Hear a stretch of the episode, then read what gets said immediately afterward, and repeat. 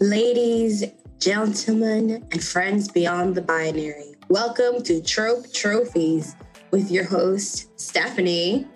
And Jody. In this podcast, Jody and I will be exploring tropes and pinning two characters or stories against each other. We will bring a brief summary of the trope. Then we'll have three rounds to prove to you, the listener, that our character should be the winner. Super important to remember this podcast is filled with spoilers. So if you're interested in any of the characters or stories mentioned in this podcast, pause the episode and go watch Perfect Blue and Sailor Moon Eternal parts one and two.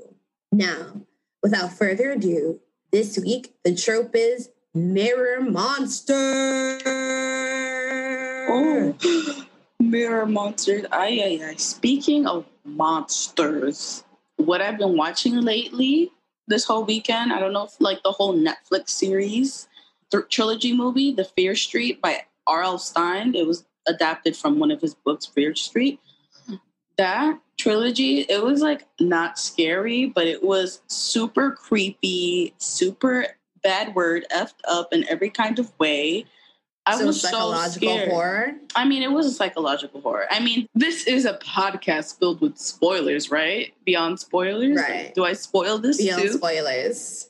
It's safe to know if you are a listener, you don't mind spoilers.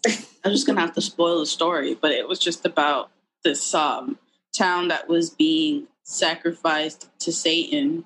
Basically, Satan would embody killers and kill innocent people and use their blood. And it was like this town curse that was happening for three generations.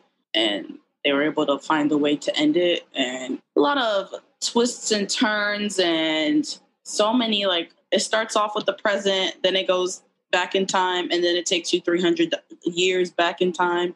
But I think what was interesting about it was like the core of the story was about a queer love, queer love between two women, and they actually make it through and stay alive, and no one gets hurt. Well, people die, but like not them, and it's just tearjerker here. Okay, it was just a really good story. I mean, it's horrific when it comes to the gore, but it's not like psychologically mind bending like these stories that we're about to tell. But yeah, it was a really good watch. That's what I've been watching. That's what I remember, and this is what I'm traumatized about. I had a really creepy nightmare about people Yeah. staring at me in a window. I don't actually know how you keep putting yourself in situations like that, knowing like the keyword Satan was in it. Like you hate that shit.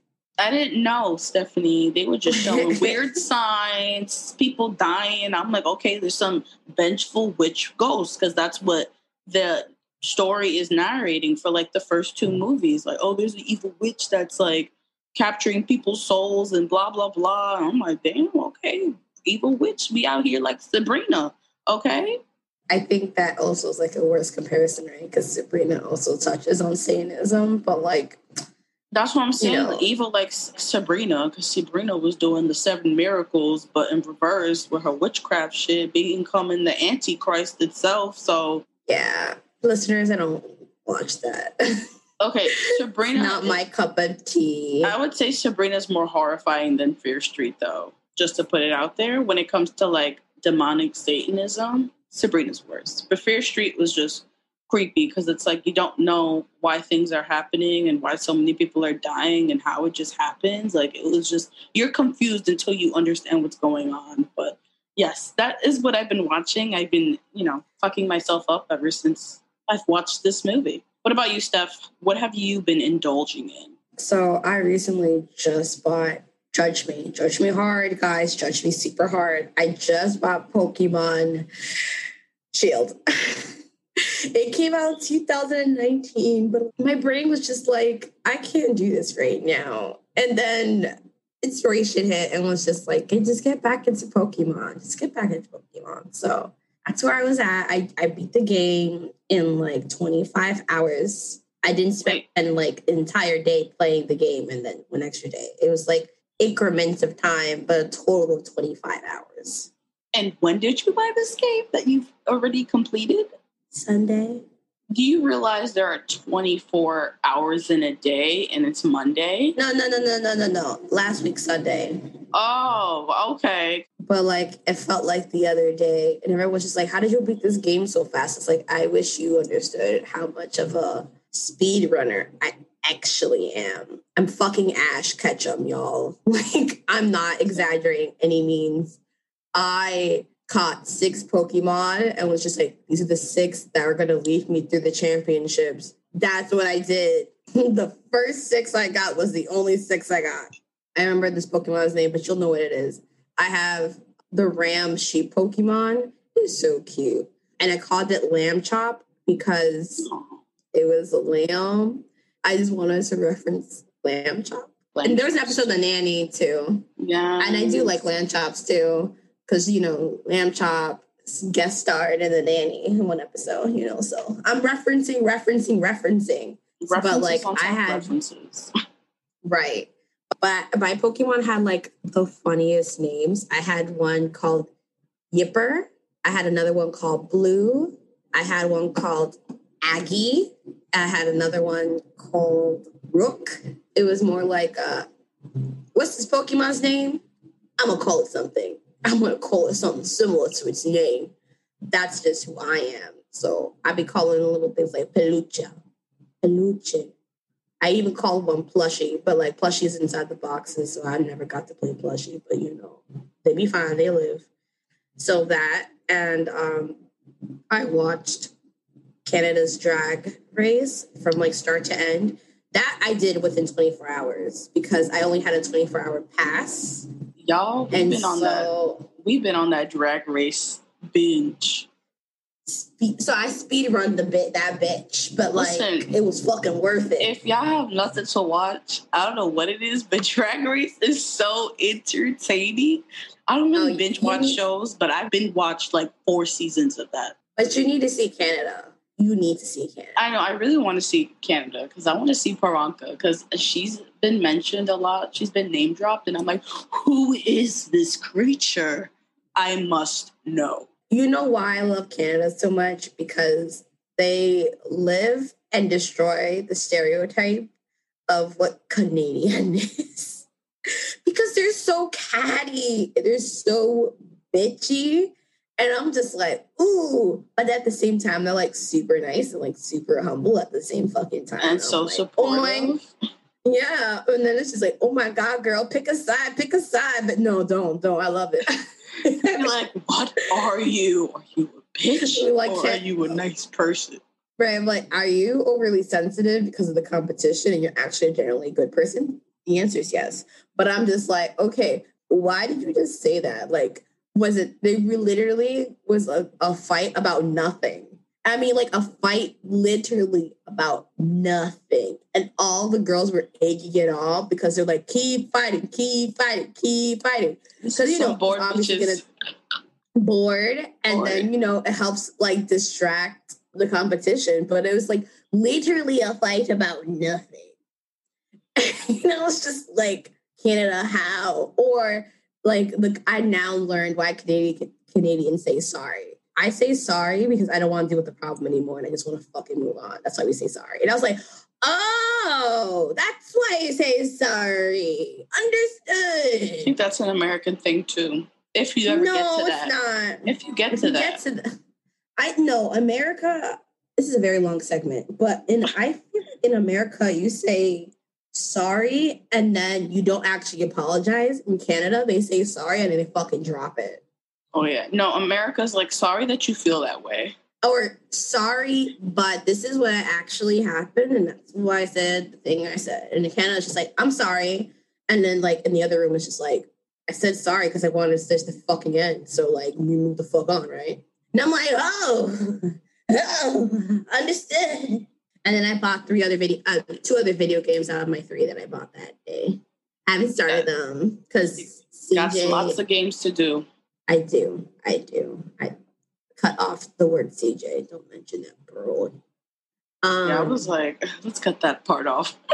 no Yeah, name dropping up in here. no name dropping. I, only I names that's like- dropping is me and wait, Jari, that's me, and Stephanie, and whatever people we're talking about, the characters in these shows, okay? Let's just get into the segment, all right?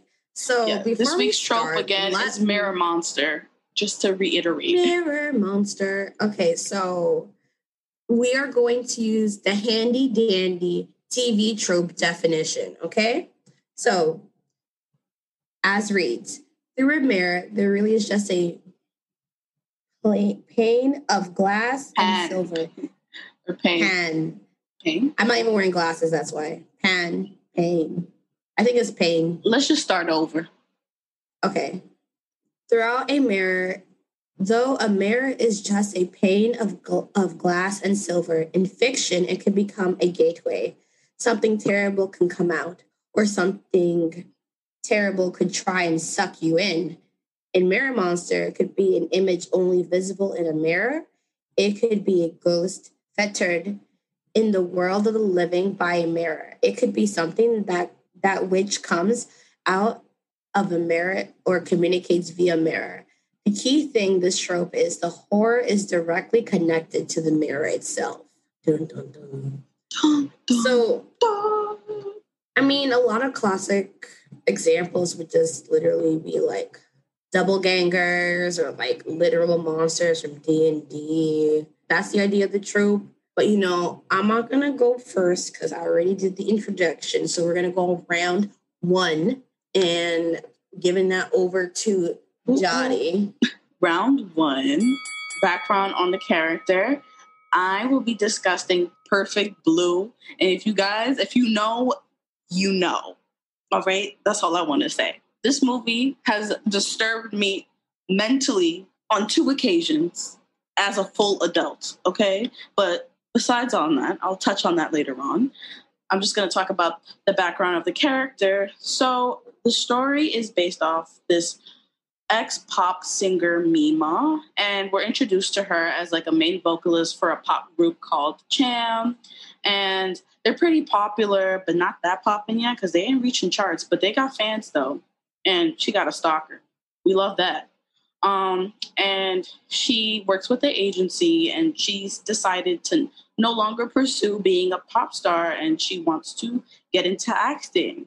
She gets into acting and she has to make a lot of difficult choices in her career that basically is polar opposites from her pop singer voice because you know being a pop singer back in the day because this movie is from 97 you're a britney okay? You're innocent you're cute. Oops i did it again kind of vibes you know? I ruined your heart crushed it but like i'm cute though. And her role as an actress she takes on difficult creative decisions that opposes her pop icon persona and Cham, including modeling naked in a show that she's working on. She has to do a rape scene, and one of her managers is very opposed to all these changes. As she begins to lose her pop idol idea of herself, she begins to also lose herself as well. And the story is based in Tokyo. It's very interesting. It's a mind bender of a movie. And yeah, I think that's the most I can go into about Mimo without going into the trope. Or Mima Mimaring. Listen, I'm gonna be butchering these names just so y'all know. Stephanie, movie too because my character is not a real person. Does not have a real person name. So, surprise to no one, I'm going back to my roots, back to Sailor Moon. And so we're gonna be talking about Queen Helena. Forgive me, y'all. I can't pronounce nothing. Like English is like my my first language, but I still be acting like it's not. Is Um, first language? I think Spanish was our first language. And then we Yeah, were it- like, let's do English more. And then we don't know how to do either of the two perfectly. Just Here just lost and confused in our world. Literally lost in translation. That's, the epitome us. of us, okay? Yeah, I have no idea how to pronounce it. So Queen Helenia, the queen of the kingdom of the dead moon, and she's the main protagonist of the Sailor Moon Super S and the main protagonist of Sailor Moon Eternal movies part one and two. And she's also in the original manga in the Dead Moon arc. So, you know, she's just a very present villainess. So I'm going to just give you guys a very fair warning. And I guess the movie are like completely different from each other. The movie is more true to the manga uh, for obvious reasons. The anime version, though, fucking free license that shit. Like, I don't even know how the creator Sailor Moon felt like when she was just seeing that live. She's like, that isn't what I fucking wrote. That isn't what I fucking wrote. That's what I fucking wrote. What the fuck is this? I feel like that happens so, a lot when it comes to like manga to like television show or film. I get it. Sometimes you you have to change it so that it translates well into screen so the story is more engaging. But like, let's be honest here, if you made it into a movie, then it was engaging enough. Mic drop. I kind of don't know how deep I want to get into this, but basically during the eclipse, the Dead Circus comes into Earth and their goal is to destroy the planet. Whoopty the fuck do, what a surprise. That seems to be everyone's goal with fucking Sailor Moon. And so her gimmick though is circus. And so there are like Amazonian um quadruplets. Like there's four of them, y'all. Like, forgive me. This may seem like, like I'm just like here. riffing. yeah, we got not really, but like you could watch this movie to get into like better understanding of what I'm actually saying. The thing for her character is that she is the queen is like stuck inside of a mirror like almost the entirety of this this whole movie. Like she is in this mirror. She's in this mirror because she did some fucking shady ass shit, which I think is hilarious. Honestly, let, let's explain it like this. You guys watched Sleeping Beauty, right? So remember when Maleficent came in and they were like, you weren't invited to this kid's baptism? And Maleficent was like, I wasn't what? The exact same situation happened in the manga and in the movie. The exact same situation happened. It was like, you didn't invite me, bitch, and you're gonna lock me inside of a mirror? Fine. Your daughter's gonna die before she even takes the throne. Snap. And it was like, what? Literally, that's exactly what happened. Um, Serenity dies and the silver millennium of fucking perishes, and everyone is just like, no. And she's like, gotcha. But like, I'm not done because I know y'all still alive. So where the fuck are y'all? So I can officially kill, kill y'all. We don't do reincarnation here. It's all or nothing. And I'm just like, mm, that is the manga and the movie version of it. But for the anime version, it was just kind of like, nah, bitch, we're gonna just banish you inside this mirror because you know all you care about is your looks. So, and she's like, what? So she got banished out of a mirror. At the end of the day, this queen is is in a fucking mirror. her whole identity is revolving around a fucking mirror. From what we know of her. Is that, Again, how, is that how we're introduced to her though? Inside of a mirror? Yeah, yeah. she's inside of a mirror the entire time. Damn. Yeah. Sucks to be a bitch. it sucks to be a bitch. Okay, so now we're up to round two. So explaining the character in the lens of the trope. We Nahela, we're getting there, y'all. She is inside of a mirror from like beginning to end. So again, like she's the queen of the dead of the dead moon. And I just want to say like this. So I'm using a lot of Disney references, so come at me. So you know in the Lion King where Mufasa just says everything in the, the light touches is yours to Simba, and Simba's like, "What about that shadow place?" And Mufasa's like, "No, we must never go there." That's basically it. That's basically how it is. Everything in the Silver Millennium is Serenity's. It is light. It is pure. It is everything as soon as Queen Nahela comes and it's just like, hey, bitches. And everybody's just like, the fuck away, you disgusting, raggedy, darkness, opposing force. Nobody wants you here. And she's just like, bro. So it's just like, she literally rules the, king, the part of the kingdom that nobody fucking wants because, I mean, she ruined it. So why would I want to live there? It's dead for a reason in the anime version, there's mirrors are used so fucking often. In the 90s version, you're trying to find this golden mirror that's supposed to be like the most beautiful dream. And that's the dream that Pegasus is sleeping in. So throughout that whole arc, all of her minions and herself are like t- forcing people's true dreams to come out to see if they actually have the ideal mirror. And most of them fucking know. I mean, spoiler alert, I guess, mm-hmm. major spoiler alert. It's fucking Chibiusa who has it. And she's like, oh, she's got the purest dream. I'm going to take her. And it's just like, oh, shit. And then she's always in the side of the mirror. Like, she, even the crony that she made, which is actually a manifestation of how she's supposed to look when she becomes an old woman. So, like, that crony you see that's supposed to, like, take care of the Amazonians, her. That's a version of her that she made. That's, like, another interesting topic that I'll probably go around three about because I think I think this whole character is very interesting, and I don't want to spoil as to why yet. But yeah, she's definitely the monster behind the mirror because just like you, how do you cause so much mischief, mayhem, and misery and curses onto people when you're just behind a fucking glass? And all her attacks have to do around like reflection and like breaking shards and illusions. Like, what are yeah, we doing like, here? The main concept of like mirrors are a lot of illusions going in. But like, so people have to go into a mirror. Does she have a specific mirror? Or is she like Bloody Mary that just pops out of nowhere? No, she has a specific mirror. No, oh, okay. in the manga, she has a uh, she has a very specific mirror. But this mirror fucking transports, y'all. This mirror be like, oh, the battle's being moved. I'll move my mirror. And it's just like, how do you have so much power instead of mirror. And then her mirror obviously has its own dimension, and it's just kind of like, what? How you do all of this in a mirror? In a mirror.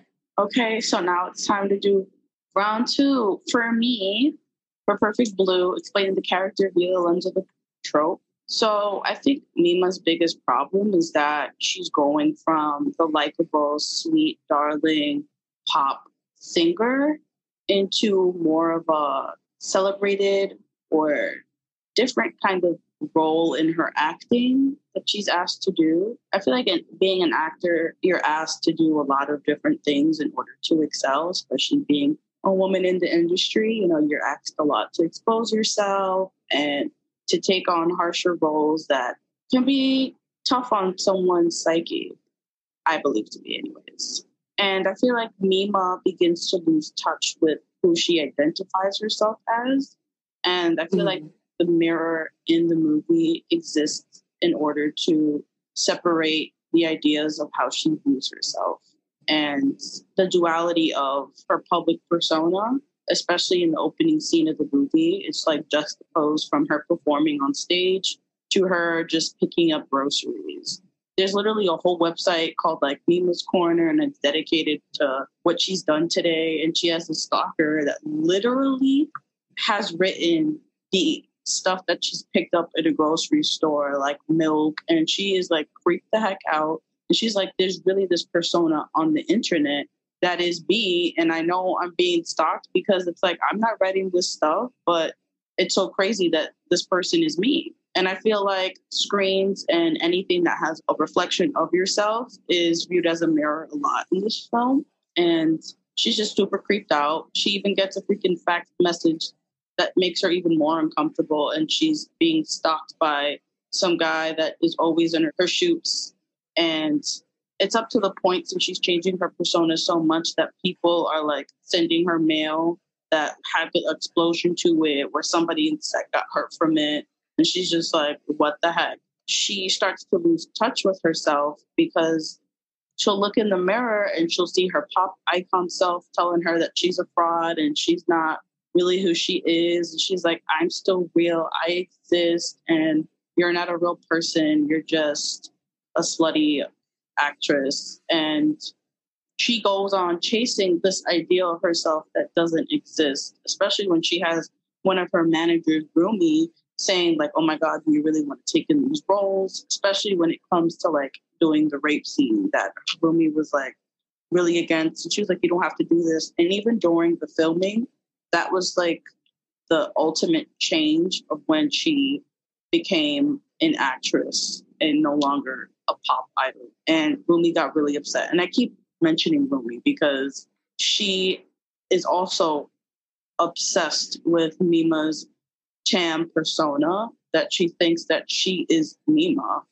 It just really is creepy towards the ending. And I feel like the mirror just represents Mima losing touch of herself and her identity as her regular life starts bleeding into her work life. A lot of the images go from her like waking up from her job or she's walking down the street talking to someone and we think it's real and then later on we see it on another screen that she was just acting. She can't really separate herself like she did before from her acting life into her personal life as we saw in the beginning. She starts to have like breakdowns chasing after people was getting hit by cars. Like it becomes a real horror of not knowing who you are and who you want to be seen as towards the ending, one of her managers reveals to be like a freaking creeper, and she's literally killed everyone that's destroyed her pop idol image.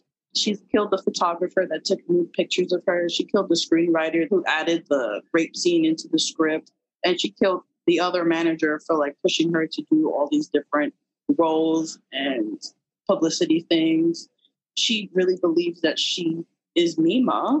I feel like the horror of this story is really Mima losing touch of who she is. And it's like, if you don't know who you are, then how do you live? And the mirror monster is who she used to be and her trying to off that side of herself while she's adapting to a new side of herself. So, an identity crisis is what I'm hearing. This girl got identity crises. Yes, she does. And she's like the danger of herself. Like she running into cars into the street. She got a stalker. She got another murderer killing anybody. Like she got so much going on. Like it's like anybody would lose their mind, especially when you don't know who you are and all these people around you that's helping you are dying. So this is definitely mainly about identity crisis that, you know, seems like a psychological horror because it is. But then there is actually horrific things happening around her. She's going through it, y'all.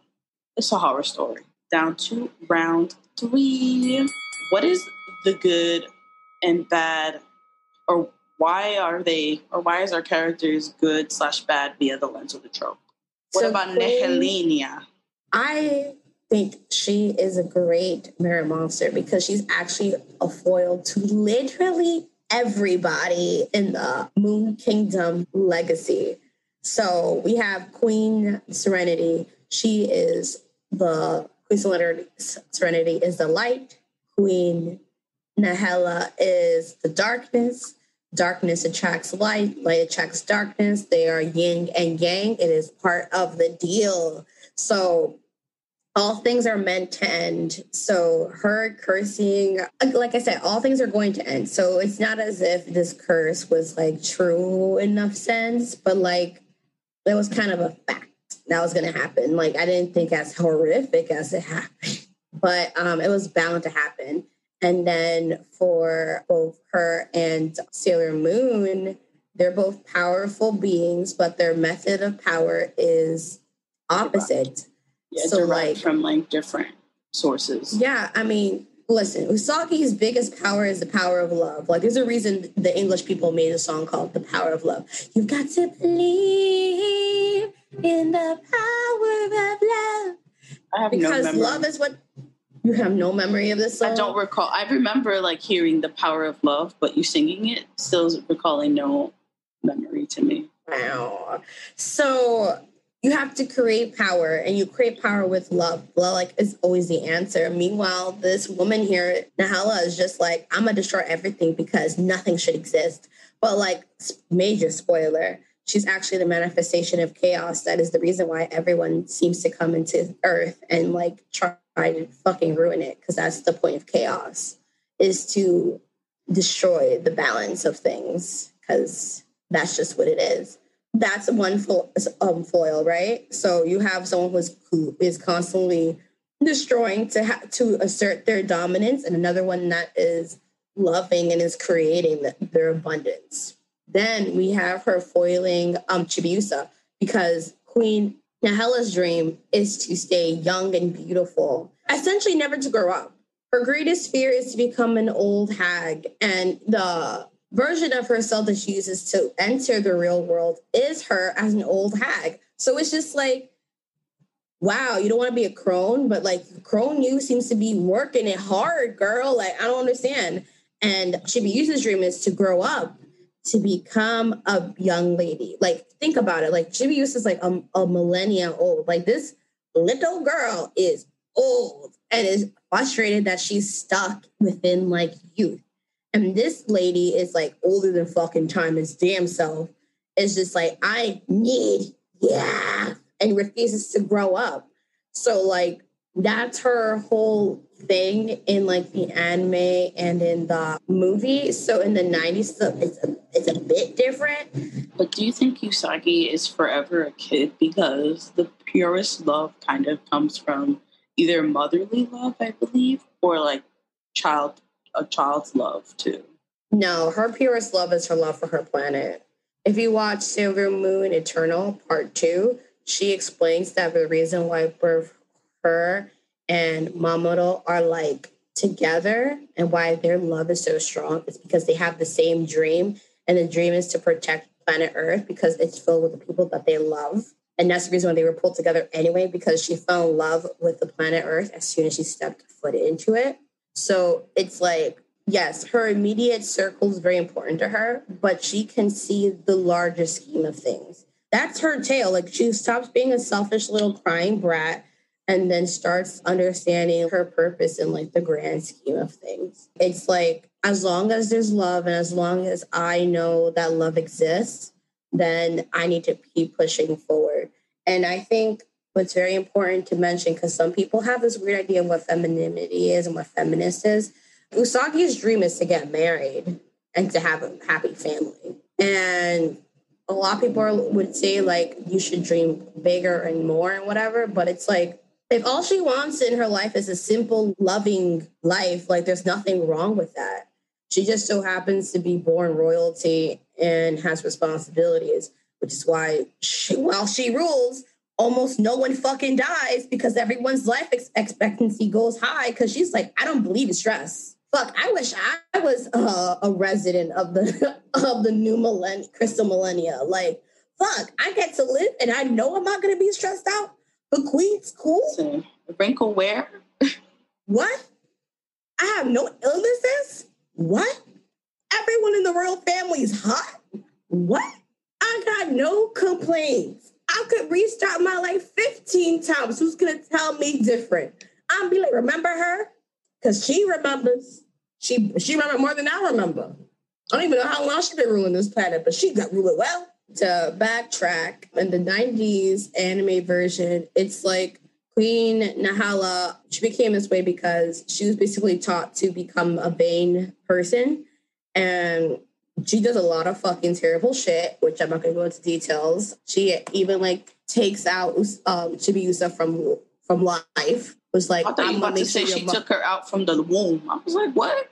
Nah, I mean, she made her so that her existence didn't fucking exist. Like that type of extreme, for it to be revealed that all she really wanted was everything Usagi had, which is what I'm saying is the perfect foil because it's like Usagi has a lover, friends, even a future daughter. We all know she's going to become the queen. Like this girl has it all, and I have nothing. And so Usagi being who she is and soft hearted and believes in redemption and all this stuff, and because it's not the manga, she decides to grant this villain's wish and sends her back in time so that with the knowledge of what she learned in her years of being trapped in a fucking mirror, how to find love and stuff and how to be a good being. I think it's the gray foil because it's just like, in the end of the day, like no matter what version you, you look at it, what's really happening is I'm jealous that you're happy and I'm not. And this is who you could have been if you were a selfish little brat, or if you were envious, or you didn't believe in trust or anyone, or you were so. Because I mean, the other thing is like everybody calls Sailor Moon Usagi beautiful. Chibiusa is jealous of her mom's beautiful figure because she's the she's the ideal woman. Everyone knows like she'll become the queen. Like she's the ideal. So it's like I am the ideal woman too, but like I'm so fucking bait about it. I'm such a horrible human being about it. Like no wants to give me a chance?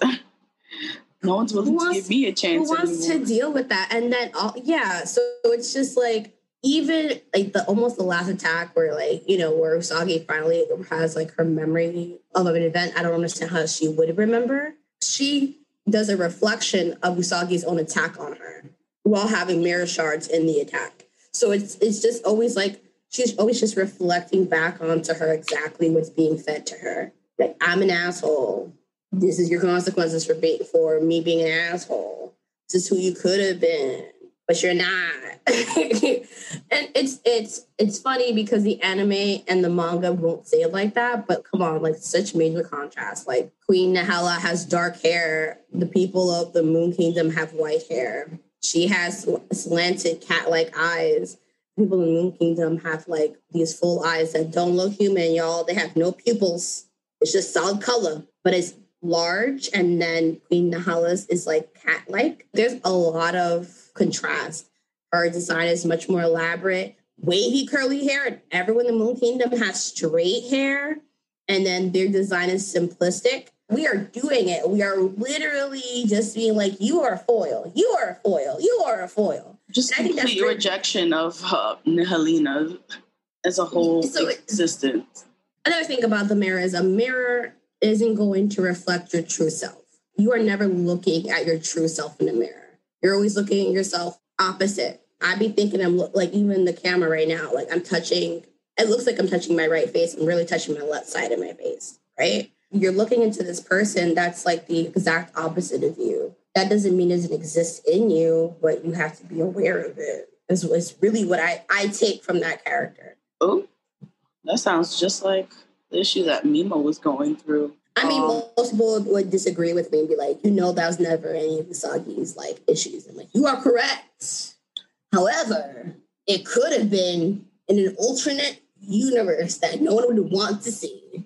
I think so. I mean, I think what you're saying is right though, because it's just like what you see in the reflection could be like your worst fears.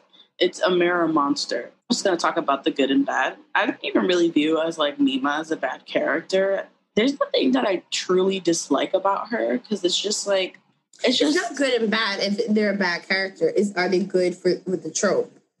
oh, she's perfect for the trope. There's nothing bad to say about her with this trope, I feel. Sorry for this. I feel like the only thing bad via the lens of the trope is how like the story was kind of told, which is you have to keep rewatching it to really get or understand what exactly was going on. Cause it's like I watched this movie years ago and then I watched it again knowing what happened, but I'm still confused at how we got here. And just a lot of like stylistic, directorial, um, what is it, artistic interpretation. And there you go.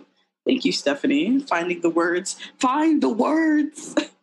but I think what's interesting about it is just how relevant the story continues to be, how it touches on all of us in a way, how we have our internet personas, and then who we are as individuals living our own lives. And I think what's good about her is that she actually learned a lesson from having like a psychotic breakdown, I would say, is that she learned who she was. And even though her manager is still in her head, thinks that she's Mima from CHAM!, she still visits her at the mental hospital because she's thankful for that experience, that traumatic experience that she had with her. Because if it wasn't for that, she said that she wouldn't have never known who she was and be confident who she is and owning herself. Because there's always going to be different identities of ourselves like of us as kids like we're obviously not the same person of us in high school we're not the same person. Like we're continually evolving. And sometimes it's hard to differentiate between like the person that you used to be and maybe you like them more. You think they did a better job at being you than who you are today. And i just think Mima really touched upon all of those aspects. And yeah she's just like a relatable character in the sense of when you're making different decisions in your life how sometimes it may feel like you're losing yourself even though you're going towards the right direction it's just you have to learn how to change with time. And yeah, I think it again it's still relevant, especially with it's not just our pop idols now, it's influencers. I remember I was watching an interview with Ariana and she was just saying that like her friends think they know her, but like no one really knows her.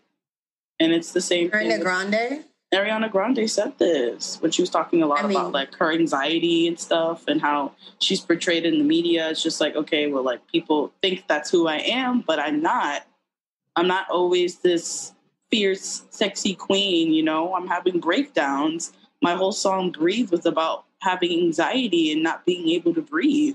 It just goes to show, like, yeah, we may know bits and parts about people, but we just don't know who they are in their mundane lives. I mean, people just be taking pictures of celebrities in grocery stores and be like, oh, Chris Pratt put almond milk in his fucking cart. Like, that's the most we're gonna get. I know I'm like going into a tangent about this, but I just love how this film can just, I mean, like, there's just so much to dissect about identity and life.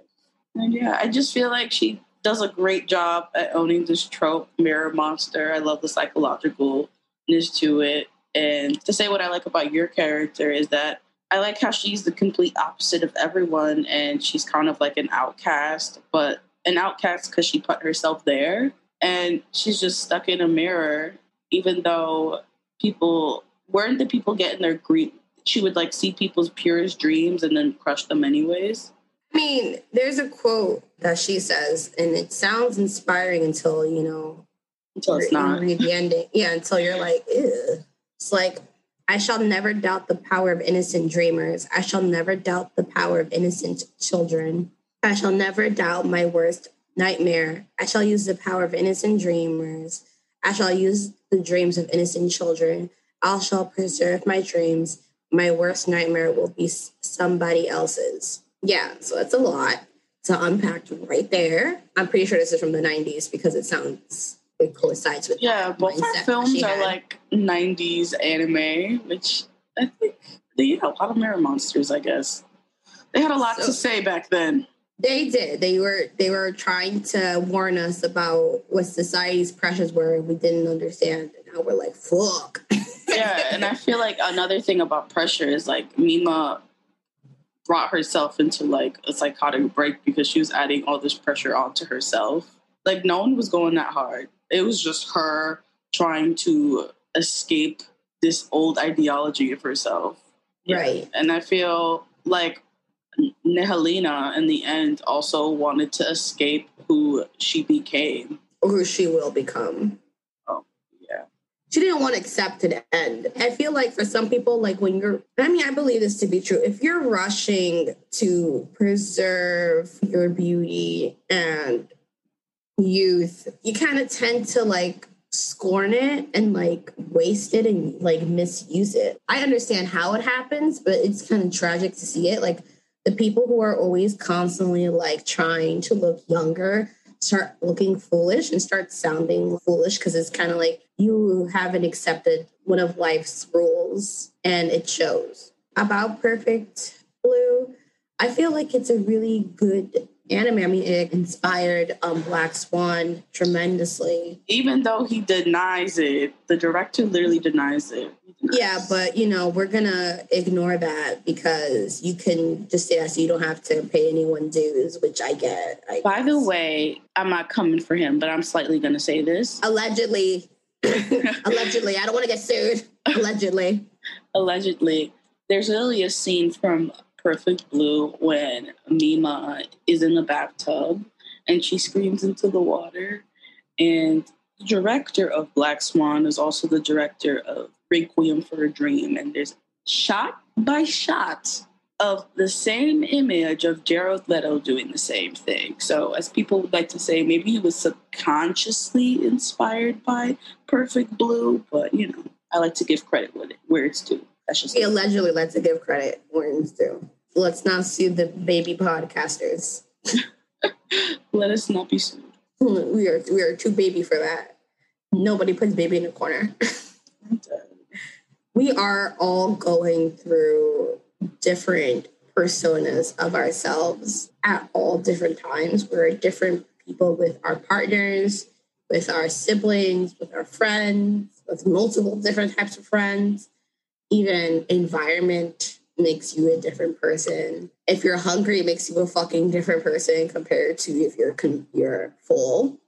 So, I mean, what is hard is to come to terms that you are all these different people at the same time. I guess without further ado, we can wrap up this episode. Um, yeah, so that's Mirror Monster. We had a lot to talk about because this is such like a hard topic and still so really relevant and has so many ways to talk about identity and our true selves and our maybe not the best part of ourselves and and we picked a lot of I think we picked interesting characters to really go in 90s anime y'all. Give it a chance, okay? The graphics not maybe the way you want it. It's getting a revival here, okay? Everyone watch Perfect Blue. I I bought it on Amazon Prime but you can rent oh, it there. I bought it because. I was like, this is a rewatchable. point blank, period. Who do you think the winner is? Is it Nehelenia or Mima? Leave a comment on our Instagram at tropetrophy.pod. Listeners, if you have any tropes or characters you'd like us to battle, DM us on Instagram. Thank you guys so much for listening to this podcast. For notifications on our latest episodes, subscribe to our show. And if you like what you heard, leave us a five star review on Apple Podcasts, Spotify, or wherever you listen to your podcast. If you like to follow us on our socials, you can follow me at Jadi Adi at Instagram and Stephanie on all socials as the Bewitching Bard. Stay tuned for our next episode. Thank you. Bye-bye. Bye.